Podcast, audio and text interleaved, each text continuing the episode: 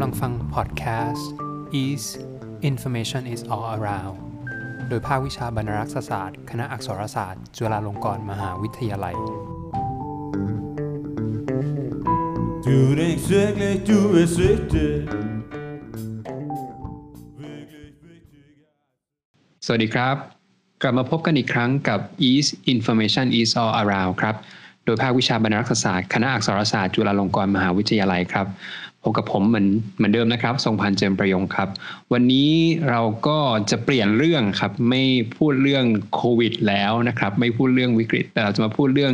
ที่เป็นเรื่องที่ท้าทาย แล้วก็เป็นโอกาสใหม่ ๆสำหรับนักสารสนเทศนะครับวันนี้เราได้รับได้แขกคนพิเศษนะครับ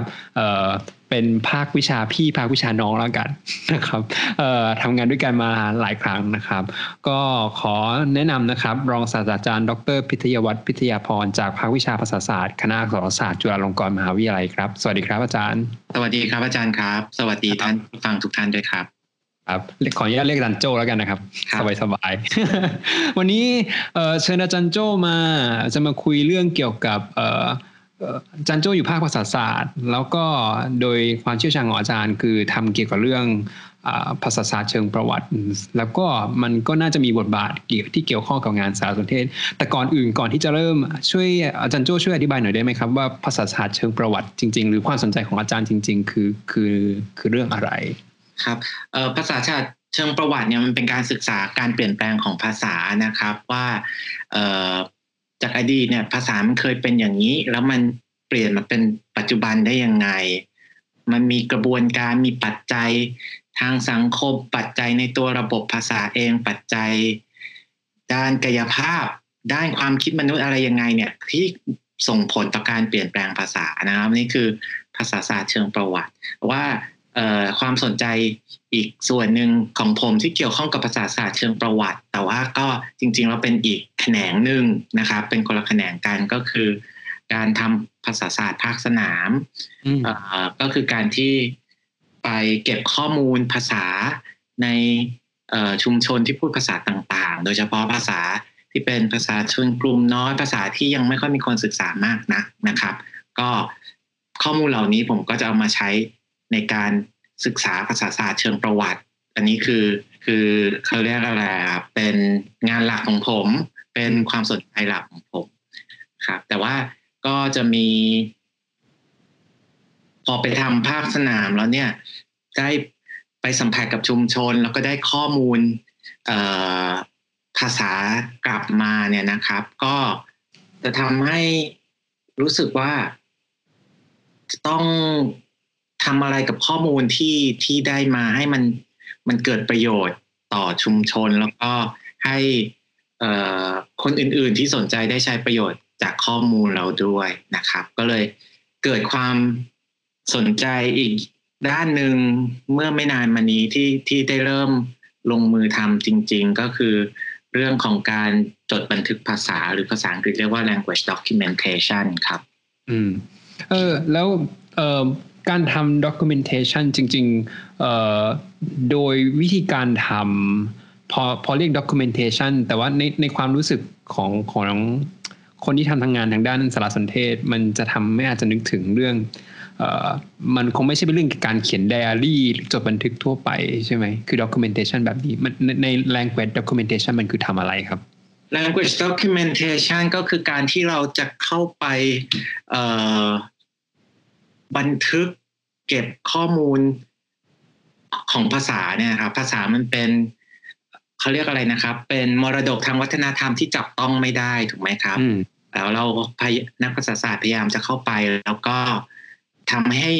มันอยู่ในรูปที่สามารถที่จะแชร์ สามารถที่จะเอ่อเก็บรักษาเอาไว้ได้นะครับอืมซึ่งเอ่อมันก็จะเกี่ยวพันกับการ ที่เข้าไปแล้วจะต้องมีการเอ่อวิเคราะห์ภาษาเราเริ่มตั้งแต่วิเคราะห์ภาษาไปเลยจาก เราไม่เคยรู้ภาษานั้นมาก่อนเราเข้าไปเราต้องทำความเข้าใจภาษานั้น พอเราวิเคราะห์เสร็จแล้วเราต้องมีการบันทึกว่าเอ่อภาษานั้นมันทำงานยังไงมีโครงสร้างอะไรยังไงนะครับแล้วก็เราก็จะต้องข้อมูลที่ได้ มันก็จะมีทั้งข้อมูลที่เป็นเอ่อ ข้อมูลคำศัพท์ที่เราจดใช่ไหมเป็นจดบันทึกอืมใช่ไหมครับ หรือครับอาจจะมีเสียงที่เราไปอัดอาจจะเป็นพูดเป็นคำคำๆหรือเป็นการสัมภาษณ์เป็นบทสัมภาษณ์เป็นเขาเป็นข้อมูลที่คนในชุมชนเขาเล่าเรื่องนะครับอืมสิ่งเหล่านี้เนี่ยมันเป็นข้อมูลภาษาทั้งสิ้นเลย language documentation ก็คือการที่เราพยายามที่จะเอ่อบันทึกและ พันนาออกมาให้ให้คนทราบว่าภาษาที่เรากำลังศึกษาเนี่ยมันเป็นยังไงอืมเพราะฉะนั้นเราก็นอกจากเราวิเคราะห์แล้วเรายังจะต้องเออเตรียมทรัพยากรต่างๆ ไม่ว่าที่มันเกี่ยวข้อง อาจจะเป็นหนังสือที่เขาเขียนเอาไว้หรือว่าเสียงที่เขาพูดในวาระโอกาสต่างๆ ในรูปแบบต่างๆ เนี่ยเออ นอกจากจะนำมาใช้เป็นข้อมูลที่เราเอามาวิเคราะห์ภาษาเพื่อที่จะ เพื่อที่จะเขียนออกมาเป็นไวยากรณ์ของภาษานะแล้วเราก็ยังจะต้องใช้เอ่อเอาตัว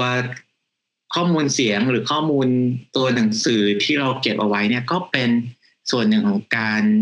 จดบันทึกภาษาเหมือนกันก็คือเป็นตัวอย่างของภาษาที่เรากำลังศึกษาอยู่ อืม คือเมื่อกี้พอจันโจ้พูดอยู่คำหนึ่งคือคำว่าอ่อ มรดกทางวัฒนธรรมที่จับต้องไม่ได้หรือ intangible cultural heritage มันก็เลยทำให้นึกถึงโจทย์โจทย์หนึ่งที่ทางทางฟิลทางด้านสารสนเทศศึกษาเนี่ยหรือบรรณาศาสตร์สารสนเทศศาสตร์ให้ความสนใจเพิ่มมากขึ้นเรื่อยๆ ก็คือเรื่องเกี่ยวกับเรื่องนี้ครับ เรื่อง intangible intangible cultural heritage คืออโจทย์ส่วนใหญ่ที่ปกตินักสารสนเทศมักจะมอง เรามักจะมองถึงเรื่องเกี่ยวกับอย่างอางตอนเนี้ยเมืองไทยเพิ่งเราเพิ่งได้รับการเรียกว่าเรียกว่าอะไรขึ้นทะเบียนใช่ไหมโขนอย่างเงี้ยหรือ หรือภูมิปัญญาชาวบ้านเกี่ยวกับสูตรทำอาหารสูตรสมุนไพรยารักษาโรคอะไรเงี้ยหรือนวดไทยอะไรอย่างเงี้ยครับแต่แต่พอมาเป็นพูดถึงเรื่องภาษา ผมคิดว่าหลาย ๆ คนยังนึกไม่ออกว่าจริง ๆ แล้ว การที่เราจะอนุรักษ์ภาษาเนี่ยมันมันคือ ในทางสารสนเทศหรือทางที่เราสนใจอยู่ปัจจุบันคือ มองว่าเราต้องการจะเก็บเพื่อการเก็บลองเทอมหมายความว่าเก็บวันนี้อีกร้อยปีสองร้อยปี มันมันจะยังอยู่ของมันยังอยู่แปลว่าของมันยังอยู่ แต่แต่ในมุมมองของภาษาเนี่ยมันน่าจะมีความแตกต่างหรือเหมือนกันกับการเก็บของแบบนี้ไหมในระยะยาวในมุมมองอาจารย์โจ คือจริงๆแล้วผมคิดว่ามันเหมือนกันนะครับ คือภาษาเนี่ยก็เป็น intan เป็น intangible cultural heritage อย่างหนึ่งอืมอาจารย์ทราบไหมครับว่าในภาษาเอ่อในโลกมนุษย์ปัจจุบันเนี้ยมีภาษาพูดอยู่ประมาณกี่ภาษา ภาษาพูดเหรอครับใช่ภาษาเอาเอาพูดว่าภาษามนุษย์เนี่ยมีอยู่ประมาณกี่ภาษาในโอ้โหในโลกปัจจุบันภาษามนุษย์เหรอโหผมเดาหลักหมื่นไหมอะให้หลักหมื่นก็แล้วกัน มีคนเอ่อใกล้เคียงครับ มีคนเขาเคยประมาณเอาไว้คร่าวๆนะครับ ว่ามีประมาณเจ็ดพันโอ้ภาษานะครับ อันนี้คือภาษาทั่วโลก แต่ว่าสิ่งที่เอ่อหลาย ๆ คนเป็นกังวลก็คือว่าเมื่อเขาทำนายว่าภายในศตวรรษเนี้ย ภาษามันจะหายไปครึ่งหนึ่งเลยคือสามพันห้าเนี่ย มันจะตายไปอืมภายในเอ่อไม่กี่ สิบปีข้างหน้า เขาบอกว่ามันอาจจะตายเร็วขนาดสองอาทิตย์ ภาษาจะหายภาษาจะตายเป็นหนึ่งภาษา เวลาที่เราบอกว่าภาษามันตายเนี่ย ก็แปลว่า มันไม่มีคนพูดภาษานั้นเป็นภาษาแม่อีกต่อไปนะครับอืมมันอาจจะเอ่ออย่างในกรณีภาษาหลาย ๆ ภาษาที่มันเป็นภาษาโบราณที่เราเห็นในคัมภีร์โบราณแต่ไม่มีคนพูด อันนั้นคือ ภาษาตายแล้วแต่ว่ายังมี มีวัตถุที่มีทรัพยากรสารสนเทศ ซึ่งหลงรอดมาใช่ไหมครับ ทีนี้เอ่อภาษาส่วนใหญ่ในโลกไม่ได้เป็นอย่างนั้น ภาษาอืมส่วนใหญ่ในโลก ไม่ได้มีระบบการเขียนไม่มีตัวอักษร ภาษาส่วนใหญ่ในโลกไม่ได้มีรัฐมาเป็นผู้สนับสนุนให้ให้มีการใช้ไม่ในไม่มีการสร้าง ทรัพยากรต่างๆนะครับเออไม่มีหนังสือ เพราะฉะนั้นถ้าภาษาเหล่านี้ตายไปเนี่ย ก็จะไม่มีร่องรอยของภาษานี้เหลืออยู่เลย เพราะฉะนั้นสิ่งที่นักภาษาศาสตร์ พยายามจะทำก็คือ เราพยายามที่จะหนึ่งเราพยายามที่จะจดบันทึกภาษาหรือที่เราเรียกว่า document ใช่ไหมครับ จดบันทึกนี่ก็คือทั้งวิเคราะห์ แล้วก็เรียบเรียงออกมาเป็น สรุปเป็นไวยากรณ์ว่าภาษานี้มันทำงานยังไงมีคำศัพท์อะไรบ้าง อาจจะทำพจนานุกรมอะไรอย่างเงี้ยนะครับอืมแล้วก็ยัง document ด้วยการเก็บ sample ของภาษาอันนั้นเอาไว้ ไม่ว่าเป็นเสียงพูดเสียง เอ่อหรือ ข้อความที่มีคนเขียนหรือว่าคำศัพท์หรือว่าอะไรอย่างเงี้ยนะครับ ซึ่งครับพอเราด็อกิเมนต์เราบันทึกภาษาเอาไว้เยอะๆเนี่ย เราก็จะมีทรัพยากรสารสนเทศที่เราจะส่งต่อให้ ให้ให้คนรุ่นหลังเอ่อใช้ได้นะครับ เราจะมีประโยชน์อะไรเดี๋ยวเรามาคุยกันอีกทีนึง แต่ว่าตรงเนี้ยครับนักสารสนเทศศึกษาเนี่ยสามารถเข้ามาช่วยได้อย่างมากเลย เพราะว่าเอ่อข้อมูลเนี่ยการที่เราแค่เอาข้อมูลไปหย่อนเอาไว้ในอืมในกล่องอะไรสักกล่องหนึ่งหรือว่าอัปโหลดขึ้นไปในเว็บอย่างเดียวเนี่ย มันไม่มีประโยชน์ต่อต่อผู้ใช้อืมเอ่อ แม้แต่นักวิจัยที่ไปเก็บข้อมูลเองจะกลับไปใช้ประโยชน์ก็ยังอาจจะเก็บยังทำไม่ได้เลยนะครับ เพราะฉะนั้นเอ่อนักภาษาศาสตร์เนี่ยได้ร่วมมือกันทำงานกับนักสารสนเทศเนี่ย ก็จะทำให้เราสามารถที่จะเอ่อเก็บรักษา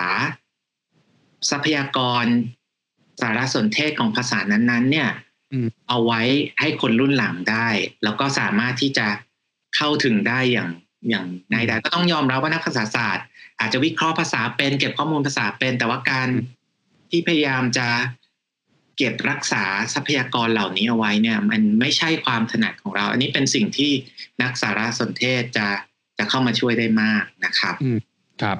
ซึ่งซึ่งซึ่งจริงๆ ผมคิดว่ามันก็เป็นโจทย์ที่ท้าทายสำหรับนักสารสนเทศเหมือนกัน เพราะว่าเอ่อนักสารสนเทศถูกเทรนมาให้เก็บในสิ่งที่เอ่อ ปกติแล้วเวลาเราพูดถึงสารสนเทศเราจะมัก imagine ว่าเป็นสิ่งของ จะเป็นหนังสือ มันต้องเป็นตัวเล่มนะ มันต้องเป็น เป็นเอ่อเป็นวิดีโอเป็นเทปเป็นอะไรอย่างเงี้ยแต่ว่าผมคิดว่าในในเชิงของภาษาเนี่ยเอ่อสื่อนั่นคือเรื่องหนึ่ง แต่จริง ๆ แล้วคอนเทนต์ที่อยู่ในตัวภาษาคือ representation หรือ sampling ที่อาจารย์โจบอกเมื่อกี้มันคือสิ่งที่เราเราอยากจะเก็บมันไว้สำหรับ long term ใช่ครับ เพราะฉะนั้นหน้าที่นักภาษาศาสตร์คือทำยังคิดเรื่องของการแซมเปิลอืมตัวภาษาแล้วก็ทำมันออกมาให้อยู่ใน สื่อที่ที่นักสารสนเทศจะสามารถเอาไปเก็บได้นะครับอ่างั้นพอเรา document เสร็จเราก็จะสามารถที่จะ archive language archiving ก็เป็นอีกแขนงหนึ่งภายใน document language documentation ซึ่งซึ่งเอ่อซึ่งจะมีประโยชน์มากนะครับ จริงๆแล้ว นักสารสนเทศเนี่ยก็สามารถที่จะเข้ามาช่วยได้ตั้งแต่ขั้นตอนของ documentation เลยด้วยซ้ำไม่ต้องรอไปถึงปลายทางที่จะเป็นอืม archiving เช่น ตอนนี้ผมกำลังทำพจนานุกรมภาษามอร์แกลนอยู่นะครับมอร์มอร์แกลนเป็นชนกลุ่มน้อยที่พูดอยู่ในจังหวัดพังงานะครับครับเอ่อตอนนี้ทำพจนานุกรมอยู่เอ่อแต่ว่าถ้านักภาษาศาสตร์ทำพจนานุกรมเองเนี่ย มันก็ต้องใช้เวลานานมาก แล้วก็การจัดการข้อมูลที่ไม่มีประสิทธิภาพเนี่ย มันจะทำให้เราสูญเสียข้อมูล เยอะแล้วก็เอ่อใช้เวลานานในการที่จะทำพจนานุกรมออกมา ออกมาสักเล่มหนึ่งแต่ถ้าทำงานร่วมกับนักสารสนเทศเนี่ย มันก็จะมีตั้งแต่ขั้น เราสามารถที่จะออกแบบเรื่องการ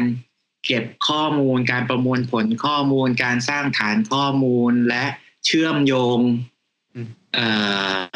ข้อมูลต่างๆ เข้าด้วยกันเนี่ยตั้งแต่ต้น นี่ก็จะสามารถทำให้เราทำพจนานุกรม หรือทำอะไรต่างๆ ได้ง่ายขึ้นนะครับ นี้เอ่ออันนั้นคือขั้นตอนของการจดบันทึกใช่ไหมครับอืมการ sample ตัวภาษา แต่พอจะเอามาเก็บเนี่ย หรือขั้นตอนที่เป็น archiving เนี่ย ก็ไม่ใช่เรื่องง่าย มันเอ่อมันจะต้องมีการจดมัน มันต้องมีการใส่ metadata อะไรเยอะแยะอืมมากมาย ซึ่ง metadata นี้มันไม่ใช่แค่เป็น metadata ว่า เออเทปอันนี้อ่าอัดที่ไหนเมื่อไหรวันที่เท่าไหร่ แต่ว่ามันยังต้องมีการที่จะ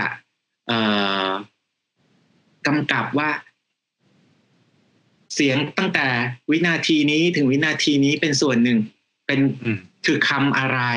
และคำคำนั้นมีความหมายยังไง แล้วต้องโยงคำนั้นว่ามันไปพบ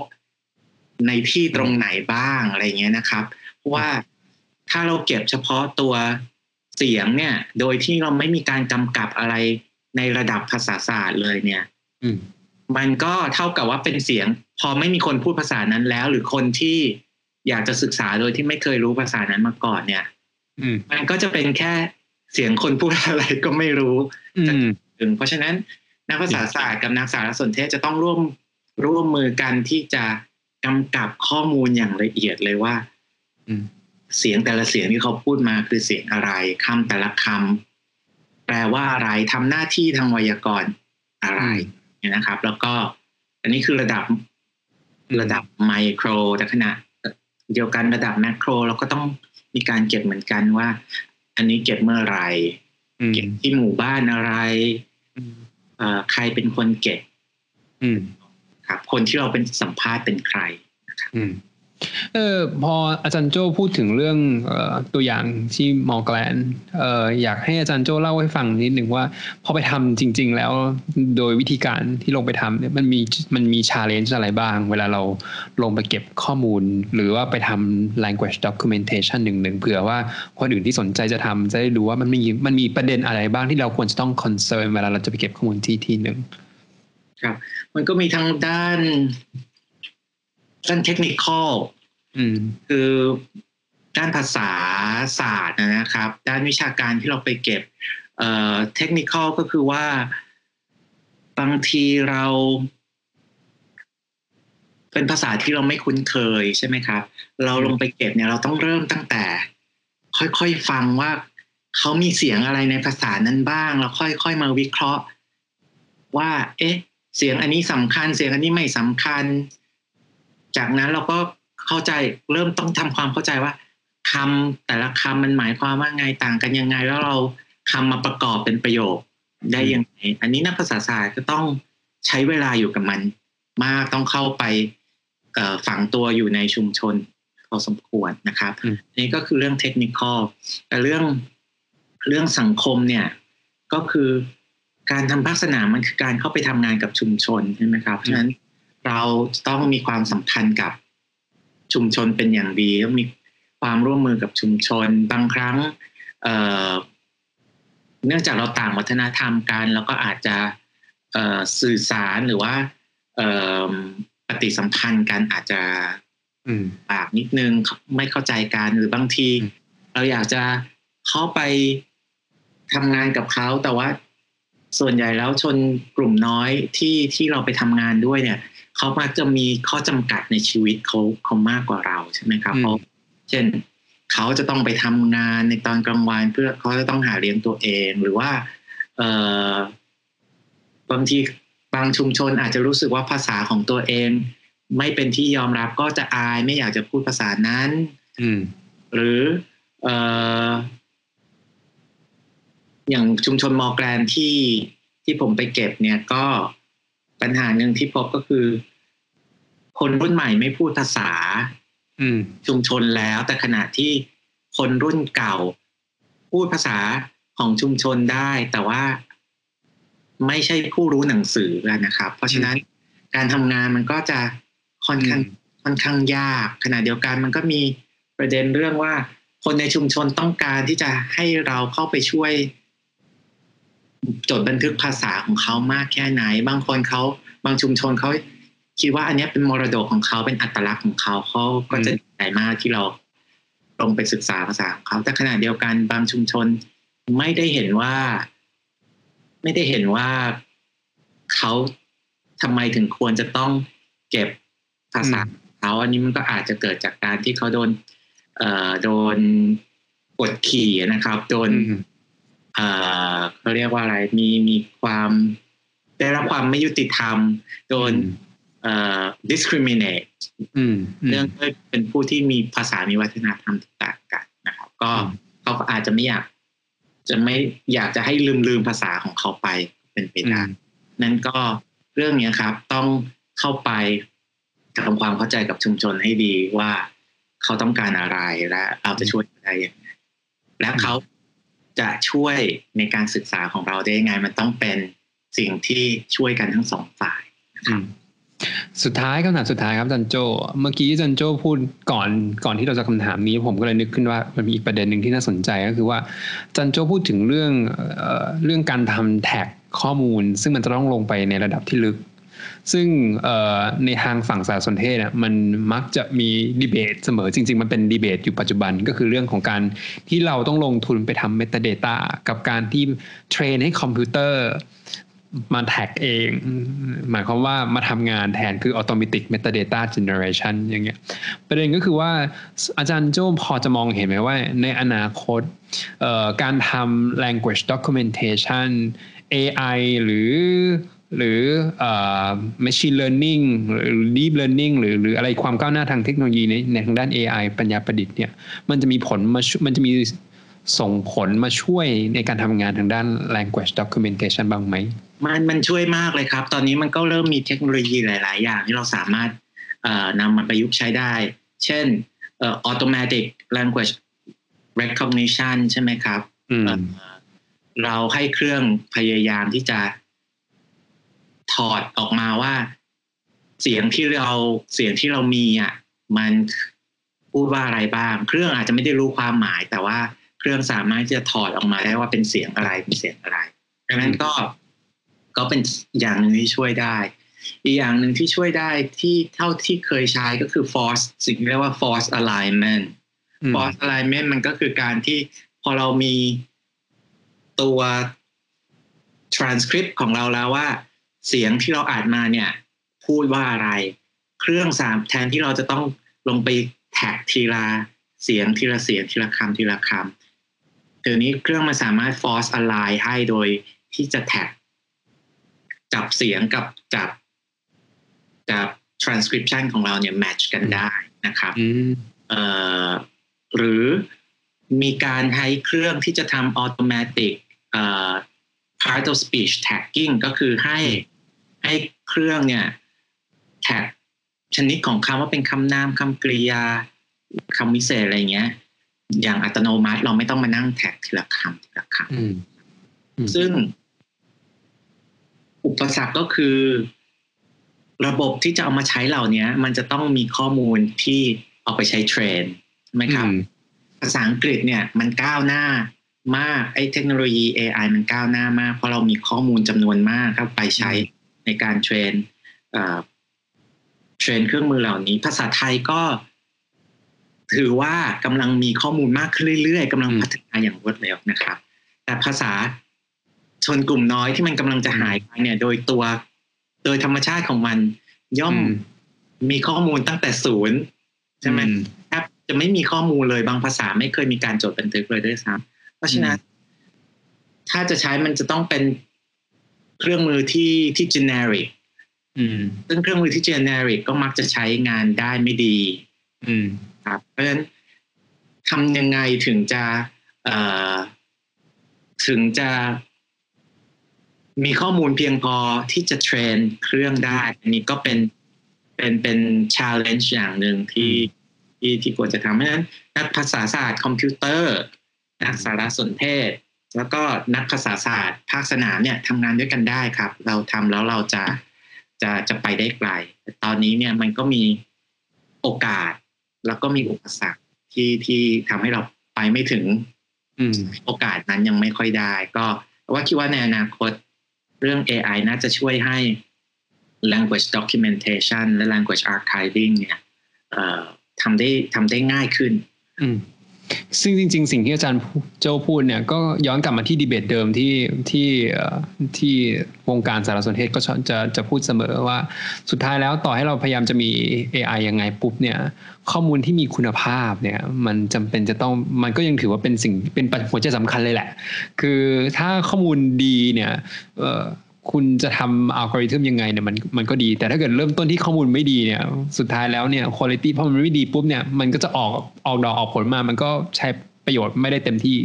เพราะฉะนั้นคือผมคิดว่าภาษามันก็การทำ language documentation กับ language archiving ก็น่าจะเป็นไปในลักษณะแบบเดียวกัน ก็วันนี้ถือว่าเป็นประโยชน์มาก ผมว่าเปิดหูเปิดตาให้สำหรับนักสารสนเทศหลาย ๆ ท่านมากคงได้ไอเดียเผื่อจะไปทำอะไรต่อยอดหรือว่าจริง ๆ แล้วสนใจนะครับ ที่ภาควิชาตอนนี้กับภาควิชาภาษาศาสตร์ เราก็ทำหลักสูตรร่วมกันก็โฆษณาไปเลยทีเดียว จริง ๆ แล้วอาจารย์ทรงพันธ์วันนี้มาถามเหมือนไม่เคยรู้เรื่องเหล่านี้มาก่อน แต่จริง ๆ แล้วเราเอ่อก็ทำงานด้วยกันทำงานด้วยกันใช่ในโครงการเอ่อมอแกลนนี่นะครับ แล้วก็มีอาจารย์วชิราพรซึ่งเอ่อ ตอนนี้ก็ทำงานด้วยกันเป็นโครงการของเอ่อทำพจนานุกรมภาษาคาสี ซึ่งเป็นภาษา เราไปเรียกเขาว่าเป็นคนชนกลุ่มน้อยในประเทศอินเดียก็แต่อินเดียมันมีเป็นพันล้านคนใช่ไหมครับ คนกลุ่มน้อยของอินเดียเขาก็มีเป็นแสนเป็นล้านคนเหมือนกันอืมคาสีเนี่ยเป็นภาษาชนกลุ่มน้อยในอินเดีย แต่ว่าเป็นภาษาที่ใหญ่มากนะครับอืมก็เอ่อตอนนี้ก็ภาคภาษาศาสตร์กับภาควิชาบรรณารักษ์ แล้วก็ภาคภาษาตะวันออก ก็อืมร่วมกันทำโครงการ เพราะฉะนั้นกรมภาษาคาสีอยู่นะครับครับ จริง ๆแล้วเอ่อถ้ามีนักสารสนเทศสนใจที่อยากจะมาทำทางด้าน language documentation และ language เอ่อ archiving เนี่ยผมว่าช่วงนี้เป็นโอกาสที่ดีมากเลยจะมีเอ่อมีอะไรสนุกสนุกๆให้ให้ทำเยอะครับ ผมผมเห็นด้วยผมคิดว่าหนึ่งในโอกาสที่เรามักจะมองไม่ค่อยเห็นก็คือเอ่อประเทศไทยเป็นเป็นเป็นเป็นประเทศที่มีเอ่อ diversity คือความหลากหลายทางภาษาเยอะมากครับผมมีผมประมาณเจ็ดสิบภาษาเราอาจจะไม่ค่อยรู้ตัวว่าโอ้ภาษาประเทศไทยมีภาษาเยอะขนาดนี้ แต่ว่าจริง ๆ แล้วเรามีภาษาถึงหกสิบเจ็ดสิบภาษา โอ้เยอะมากอันนี้อันนี้เป็นความรู้อันนี้ผมก็ไม่ทราบมาก่อนมี 60 70 ภาษา แต่ซึ่งจริง ๆ แล้วเราก็เข้าใจว่าภาษา ซึ่งตอนนี้ถ้าถามว่าเป็นภาษาที่มี resource มีทรัพยากรมากสุดก็ต้องเป็นภาษานี่ภาษาไทยภาษาเดียว ภาษาไทยภาษาเดียวนอกจากนอกจากจะไม่มี resource แล้ว ส่วนใหญ่อยู่ในสถานสภาวะย่ำแย่ครับ คือภาษาจำนวนมากกำลังจะตายภาษาจำนวนมากเนี่ย มีคนพูดอยู่เยอะ แต่ถ้าหมดรุ่นอืม รุ่นกลางคนไปแล้วเนี่ย เด็กรุ่นใหม่ไม่พูดเลย เพราะฉะนั้นสิบปีสิบปีก็อาจจะตายไปได้นะครับ ซึ่งส่วนใหญ่จะเป็นแบบนั้นนะครับอืมโอเค ก็ได้ไอเดียเยอะครับ ก็คิดว่าถ้าเผื่อใครสนใจนะครับ เกี่ยวกับการทำ language documentation language archiving เอาจารย์โจครับ คุยกับอาจารย์โจได้เลย หรือว่าคุยกับผมก็ได้ครับ คุยกับอาจารย์วชิราพรก็ได้ครับ เราคิดว่าเออมันก็ยังเป็นมันมีโจทย์งานวิจัยที่น่าสนใจที่ให้นักสารสนเทศได้ทำงานร่วมมือกับศาสตร์อื่นๆ อีกหลายๆศาสตร์แล้วผมคิดว่าภาษาศาสตร์ก็เป็นอีกศาสตร์หนึ่งที่จริง ๆ แล้วเป็นประโยชน์มากๆ แล้วก็มีความท้าทายแล้วก็ช่วยพัฒนาสังคมต่อไปในระยะยาวครับ ก็สำหรับวันนี้นะครับ ขอบพระคุณอาจารย์โจ้มากๆครับ ที่ให้เกียรติมาออกพอดแคสต์ของเราครับ ขอบพระคุณครับอาจารย์ครับ ครับผมถ้างั้นก็วันนี้ขอบคุณนะครับ สวัสดีครับ สวัสดีครับ สวัสดีท่านผู้ฟังครับ คุณกำลังฟังพอดแคสต์ Ease Information is all around โดยภาควิชาบรรณารักษศาสตร์ คณะอักษรศาสตร์ จุฬาลงกรณ์มหาวิทยาลัย Du er ikke svært, du er sødt